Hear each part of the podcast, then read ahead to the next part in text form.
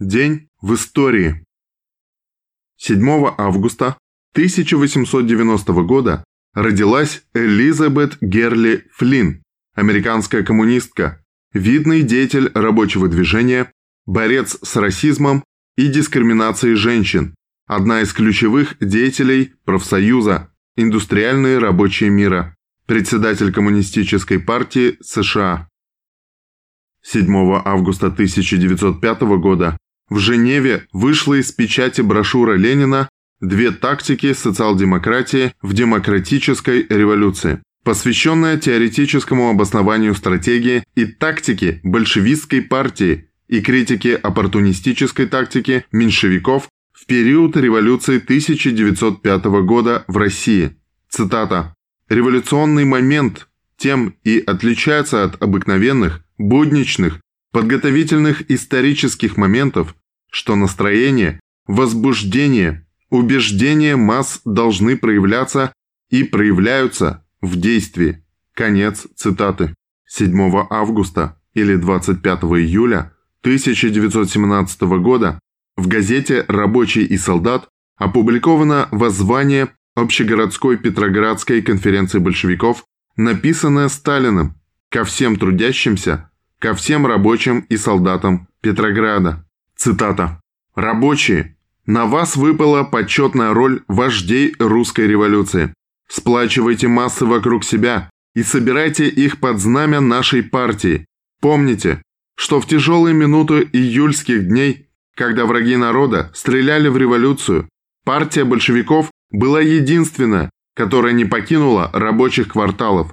Помните, что в те тяжелые дни меньшевики и эсеры были в лагере тех, которые громили и разрушали рабочих.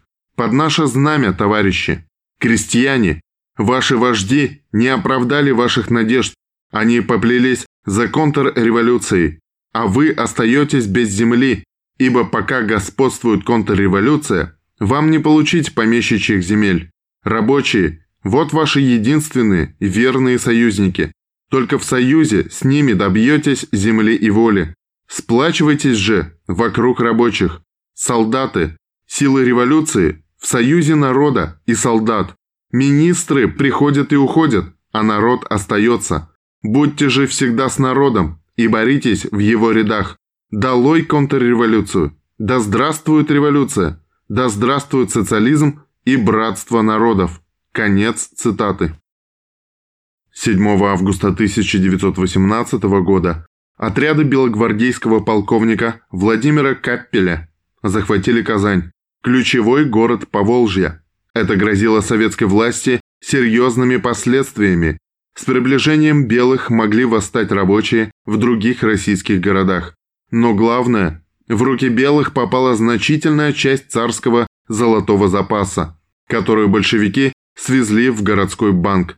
Советская власть пыталась спешно вывести золото из Казани, однако события развивались несколько стремительно, что сделать это не успели. В свою очередь Каппель сумел организовать эвакуацию золотого запаса, хотя город находился в его руках всего около месяца.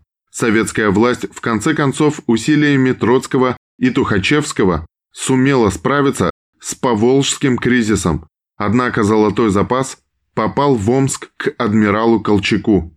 В дальнейшем примерно две трети этого золота вернулись в руки советской власти. Одна треть была частью продана или передана в иностранные банки для обеспечения кредитов, а частью переведена на счета доверенных лиц. В этот же день тысяча девятьсот двадцать первого года умер Александр Блок. Творчество Александра Блока — целая поэтическая эпоха, эпоха недавнего прошлого. Славнейший мастер-символист Блок оказал огромное влияние на всю современную поэзию. Некоторые до сих пор не могут вырваться из его обвораживающих строк, взяв какое-нибудь блоковское слово, развивают его на целые страницы, строя на нем все свое поэтическое богатство. Другие преодолели его романтику раннего периода, объявили ей поэтическую войну и, очистив души от обломков символизма, прорывают фундаменты новых ритмов, громоздят камни новых образов, скрепляют строки новыми рифмами, кладут героический труд, созидающий поэзию будущего.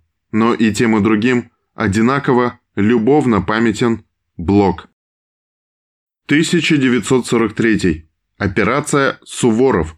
Смоленская стратегическая наступательная операция. седьмого августа тысяча девятьсот сорок третьего года началась Смоленская стратегическая наступательная операция войск Западного и Калининского фронтов против фашистских захватчиков, проведенная с целью разгромить левое крыло немецкой группы армии «Центр» и не допустить переброски ее сил на юго-западное направление, где Красная армия наносила главный удар, а также освободить Смоленск, получила кодовое наименование «Суворов». тысяча девятьсот семидесятый. Совет министров СССР принял постановление о повышении роли государственного арбитража. тысяча девятьсот восемьдесят третий. ЦК КПСС и СМ СССР приняли постановление об укреплении социалистической трудовой дисциплины.